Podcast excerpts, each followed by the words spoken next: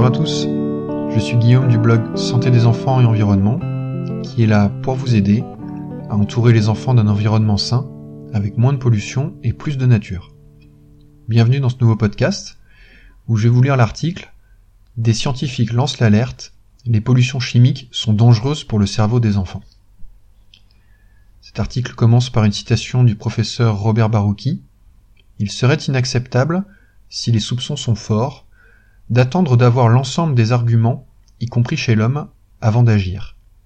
Parce qu'il serait trop tard et qu'on pourrait déjà avoir des conséquences sanitaires ou environnementales délétères. Fin de citation. Le projet Tender, donc c'est un acronyme qui s'écrit T-E-N-D-R pour Targeting Environmental Neurodevelopmental Risks, en français cibler les risques de troubles neurodéveloppementaux liés à l'environnement, donc le projet Tender, est une collaboration nord-américaine de chercheurs, de professionnels de santé et de défenseurs de l'environnement.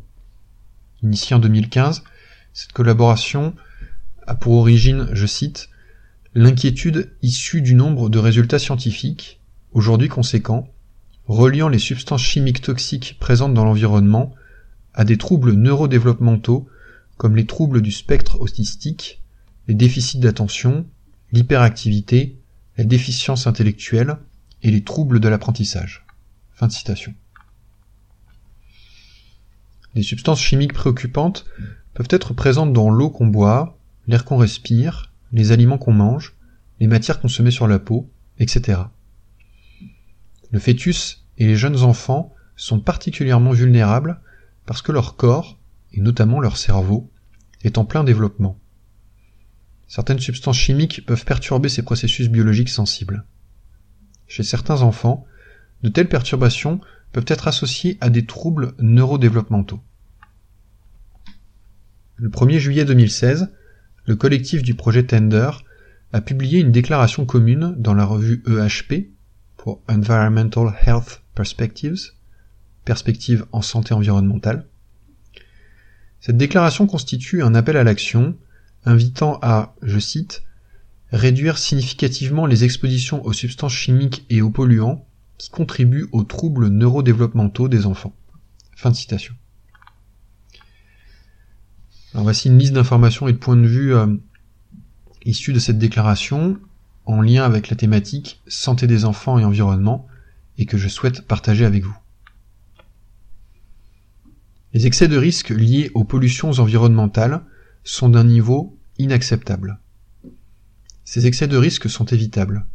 Ils résultent du manque de performance des systèmes réglementaires en place. Ils résultent du manque de performance des systèmes réglementaires en place, notamment ceux encadrant les activités industrielles et la production de biens de consommation. Ces systèmes sont insuffisants pour protéger efficacement la santé des cerveaux des enfants. Les résultats scientifiques disponibles aujourd'hui permettent d'identifier certaines substances chimiques qui accroissent le risque des enfants de développer des troubles neurodéveloppementaux.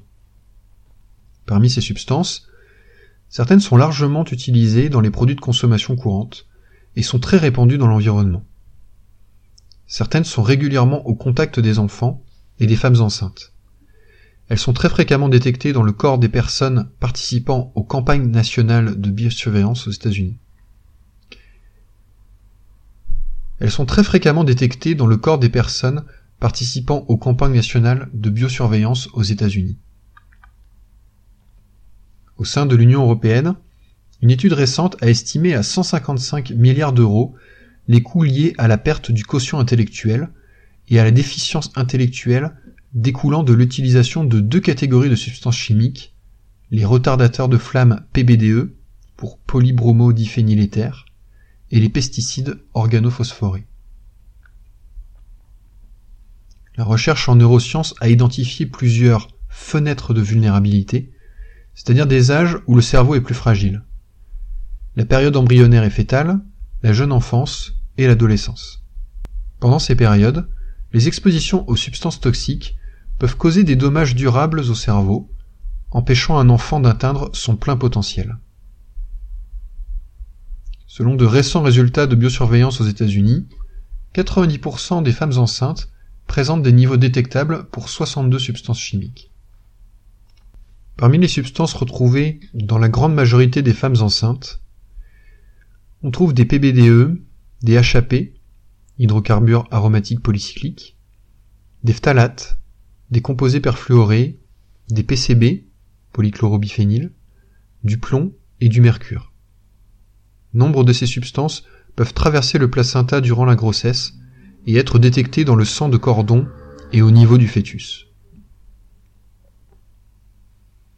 Pour la plupart de ces substances, des études épidémiologiques, toxicologiques et mécanistiques ont clairement démontré ou fortement suggéré une toxicité neurodéveloppementale. Malheureusement, ces exemples ne sont, je cite, probablement que le sommet de l'iceberg. Fin de citation. Quand une substance préoccupante est retirée du marché, les fabricants de cette substance la remplacent souvent par une autre substance qui peut présenter des inquiétudes similaires ou dont les effets sont trop peu connus. Cette pratique peut donner lieu à une, je cite, substitution regrettable, qui génère à nouveau des expositions dangereuses. Donc voici quelques extraits euh, euh, de cet appel à l'action euh, en lien avec la thématique santé des enfants et environnement. Nous sommes les témoins d'une augmentation alarmante des problèmes d'apprentissage et de comportement chez les enfants. En 2012, aux États-Unis, on estime qu'un enfant sur dix présente un trouble du déficit de l'attention avec hyperactivité, TDAH. De nombreuses substances chimiques peuvent perturber le développement d'un cerveau sain, certaines à de très faibles niveaux d'exposition. Les scientifiques s'accordent à dire qu'aucun niveau d'exposition au plomb n'est sans danger pour le développement du fœtus et du jeune enfant. En tant que société, nous devrions être capables de prendre des mesures protectrices quand des résultats scientifiques indiquent qu'une substance chimique est préoccupante, et ne pas attendre une preuve sans équivoque que cette substance cause des dommages à nos enfants. Petite parenthèse, c'est une idée qu'on retrouve euh, également sous la plume d'André Sicolella ou de Robert Barouki dans euh, ça a été évoqué dans la chronique de deux livres euh, qui ont fait l'objet d'un précédent podcast. Je ferme la, parenthèse. Certaines substances chimiques, comme celles qui perturbent le système endocrinien, sont préoccupantes parce qu'elles perturbent l'activité d'hormones endogènes qui sont essentielles au développement d'un cerveau sain. Les perturbateurs endocriniens comprennent de nombreux pesticides, des retardateurs de flamme et des plastifiants. Les phtalates sont des perturbateurs endocriniens très répandus dans les produits de consommation courante. Nous ne pouvons pas continuer à jouer avec la santé de nos enfants. Nous appelons à agir maintenant pour prévenir l'exposition à des substances chimiques qui peuvent contribuer à la prévalence des déficiences neurodéveloppementales chez les enfants. voilà pour la fin de cette euh, sélection euh, d'extraits. En France, cet appel a notamment été relayé et soutenu par Barbara Demenex, directrice du département Régulation, Développement et Diversité moléculaire du Muséum national d'histoire naturelle. Selon elle, lors des tests de dangerosité des substances, je cite, l'état de santé de la personne n'est pas pris en compte. Ainsi, on ne sait pas si une femme enceinte va être plus sensible à tel ou tel polluant. Son enfant encore moins. Du coup, on laisse passer des molécules potentiellement dangereuses. Fin de citation. Donc cet appel ne comprend pas euh, euh, de conseils pratiques euh, très précis, très concrets pour le quotidien, pour diminuer l'exposition des enfants aux produits chimiques. C'est un appel à l'action avant tout, à destination des pouvoirs publics.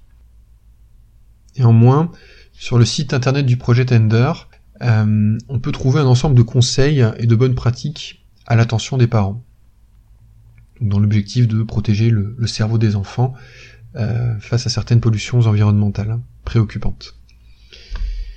Donc ces, euh, ces, conseils et bonnes pratiques ont fait l'objet d'un deuxième article qui s'appelle Comment protéger le cerveau des enfants face aux pollutions environnementales, les conseils du collectif Tender.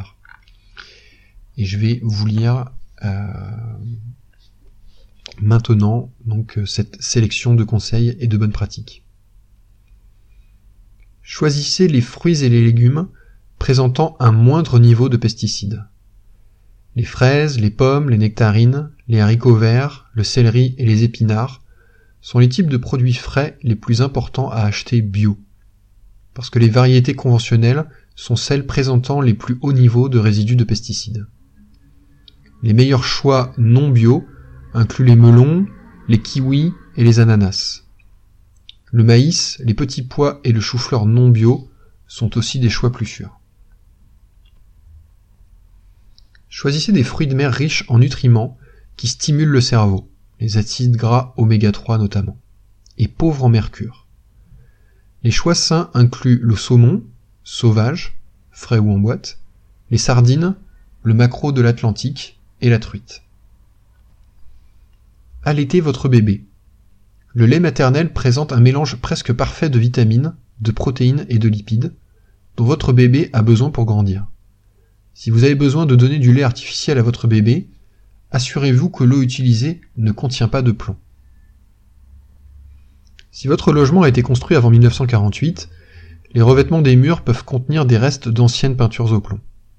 Les caillages et l'effritement peuvent générer des poussières contenant du plomb, qui se collent aux mains des enfants et peuvent être une dangereuse source de plomb pour les membres de la famille. Il est essentiel de mettre en place les bonnes pratiques permettant de maîtriser cette exposition. Donc, le collectif Tender renvoie aux dispositions prévues par les pouvoirs publics américains. Pour en France, on pourra trouver des informations en première approche euh, par exemple dans le guide gratuit euh, que je euh, que je propose sur le blog qui est téléchargeable avec le formulaire présent dans la dans la barre latérale à droite des articles. Et pour plus de détails, on peut se reporter au site internet du ministère en charge de la santé. J'ai mis des références dans l'article. Je reprends la liste de conseils et bonnes pratiques. Lorsque vous achetez des meubles avec rembourrage, berceau, chaise haute, canapé, matelas. Cherchez des produits qui sont étiquetés sans retardateur de flammes toxiques. Les fumées issues des cigarettes, du bois de cheminée ou de poêle, des pots d'échappement, des barbecues et des poêles à frire peuvent toutes contenir des polluants volatiles dangereux. La possibilité d'exposer sa famille au tabagisme passif est une des meilleures raisons pour ne pas fumer. Autre aspect sur ces fumées, autre recommandation, utiliser des dispositifs techniques de chauffage émettant peu de polluants. S'assurer qu'ils sont aux normes et régulièrement entretenus. Parenthèse, par exemple, pour le chauffage au bois, on pourra euh, trouver des informations euh, sur le site internet de l'ADEME. J'ai mis une référence vers le document approprié. Maintenir les barbecues propres et ne pas démarrer sa voiture dans un garage fermé. Les revêtements de sol en vinyle peuvent être une source majeure de phtalate dans les poussières de la maison. Si vous posez un nouveau revêtement, choisissez un vinyle sans phtalate ou du linoléum, du bois, du bambou ou encore du liège. Autre recommandation, les jouets en plastique, les sacs à dos, les boîtes pour déjeuner et les fournitures scolaires, lorsqu'ils sont faits en PVC, peuvent également être une source d'exposition au phtalate choisir des produits sans PVC. Les expositions au plomb et aux pesticides peuvent être diminuées en gardant votre maison propre. Maintenir un faible niveau de poussière dans la maison et nettoyer régulièrement les mains de la famille peuvent aussi réduire les expositions aux retardateurs de flammes et aux phtalates. Autre recommandation, installer un paillasson et enlever ses chaussures avant d'entrer est une façon de piéger la saleté soit avant qu'elle ne rentre dans votre maison, soit en l'empêchant de se disperser à travers toute la maison. Faire la poussière avec un chiffon mouillé ou en microfibre, et utiliser un aspirateur équipé d'un filtre EPA, donc pour High Efficiency Particulate Air, haute efficacité pour les particules aériennes. En France, euh, je fais une parenthèse, en France, certaines associations de personnes allergiques, comme l'AFPRAL par exemple, réalisent des tests comparatifs qui peuvent orienter dans les choix d'un aspirateur. Et donc, euh, utiliser un chiffon mouillé ou en microfibre, ou utiliser un aspirateur équipé d'un filtre EPA, font aussi la différence selon les euh, recommandations du projet Tender. Autre recommandation, ou autre conseil, de l'acétate de plomb peut être trouvé dans certains colorants capillaires faits maison. Les résidus laissés dans votre baignoire peuvent finir sur les mains des membres de la famille. Autre point de vigilance, de l'acétate de plomb peut être trouvé dans certains colorants capillaires faits maison. Les résidus laissés dans votre baignoire peuvent finir sur les mains des membres de la famille. Les phtalates sont cachés dans beaucoup de produits de soins qui contiennent des fragrances. Choisissez des produits sans phtalates et sans parfum. Du mercure peut être trouvé dans des éclaircisseurs de peau importés. Les laxatifs et autres gélules à libération ciblée, c'est-à-dire qui permettent que le contenu soit libéré dans l'organisme au moment opportun, peuvent être enrobés avec des phtalates. Si un produit inclut le mot phtalate dans la liste de ses ingrédients inactifs, choisissez une autre marque. Et enfin, dernier point abordé par le projet Tender, la plupart des pesticides présents sur le marché sont toxiques. De plus, les chiens et les chats peuvent être blessés par l'utilisation de pesticides pour traiter les puces et ainsi que par l'utilisation de pesticides dans le jardin. Étudiez les alternatives non toxiques pour la maîtrise des parasites. Donc voilà, c'est la fin de ces euh, conseils, recommandations euh, et points d'alerte. Donc vous trouverez euh, l'ensemble des références à, l'appel à l'action et puis sur le site du projet Tender les différentes pages et puis les pages du ministère de la Santé et de l'ADEME dont je vous ai parlé à la suite des articles sur le blog. Je partage un retour d'expérience, donc il y a beaucoup de thèmes qui ont été évoqués dans, dans cet article. Peut-être un thème que j'ai pas encore abordé dans les podcasts, c'est la thématique du plomb. Donc il se trouve qu'avec euh, Romy euh, donc et nos, et nos deux filles, nous habitons dans un environ, dans un appartement euh, parisien, dans un immeuble datant construit avant 1948 et dont les murs contiennent des, des revêtements avec des concentrations en plomb significatives.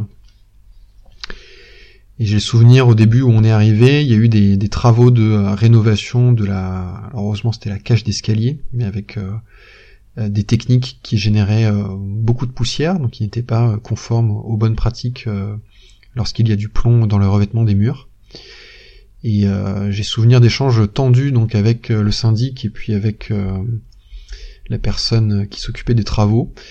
J'ai donc dû faire appel à la Drill Île-de-France, la direction régionale et interdépartementale de l'hébergement et du logement. Donc il y a à l'intérieur un service euh, qui s'occupe euh, des risques liés au plomb et du saturnisme. Et euh, l'Adril a arrêté le chantier et a demandé donc aux, entrepreneurs de mettre en place des techniques qui permettent de générer moins de poussière. Bon, ça n'a pas été parfait, mais ça a été quand même un, vrai mieux par rapport au, véritable carnage qui était, qui était en cours dans la cage d'escalier. Il y avait vraiment des poussières partout. Donc il y a eu un vrai mieux euh, grâce à l'intervention de la drill. Ça peut être euh, une option intéressante si vous êtes euh, confronté à ce à ce type de problématique. Bon, j'avoue que moi, le niveau qu'on a atteint, je trouvais pas ça satisfaisant quand même. Donc, mes enfants ont migré chez mes beaux-parents qui habitent qui habitent pas loin, ce qui peut être également une autre option si vous n'obtenez pas un, niveau qui vous satisfait en termes de en termes de maîtrise des risques. Voilà, c'est la fin de ce podcast. Euh, si vous êtes euh, intéressé par cette thématique de, protéger les enfants euh, des polluants du quotidien, eh bien, je vous invite à aller sur le blog et puis à télécharger donc le guide gratuit que que j'évoquais un peu avant, avec le formulaire qui se trouve dans la barre latérale à droite des articles. On y parle notamment de plomb. Voilà, merci à vous, merci à Ronan Vernon pour la musique. Merci à Yamois pour les dessins. Je vous dis à bientôt pour un nouveau podcast. Et d'ici là, prenez bien soin de vos enfants.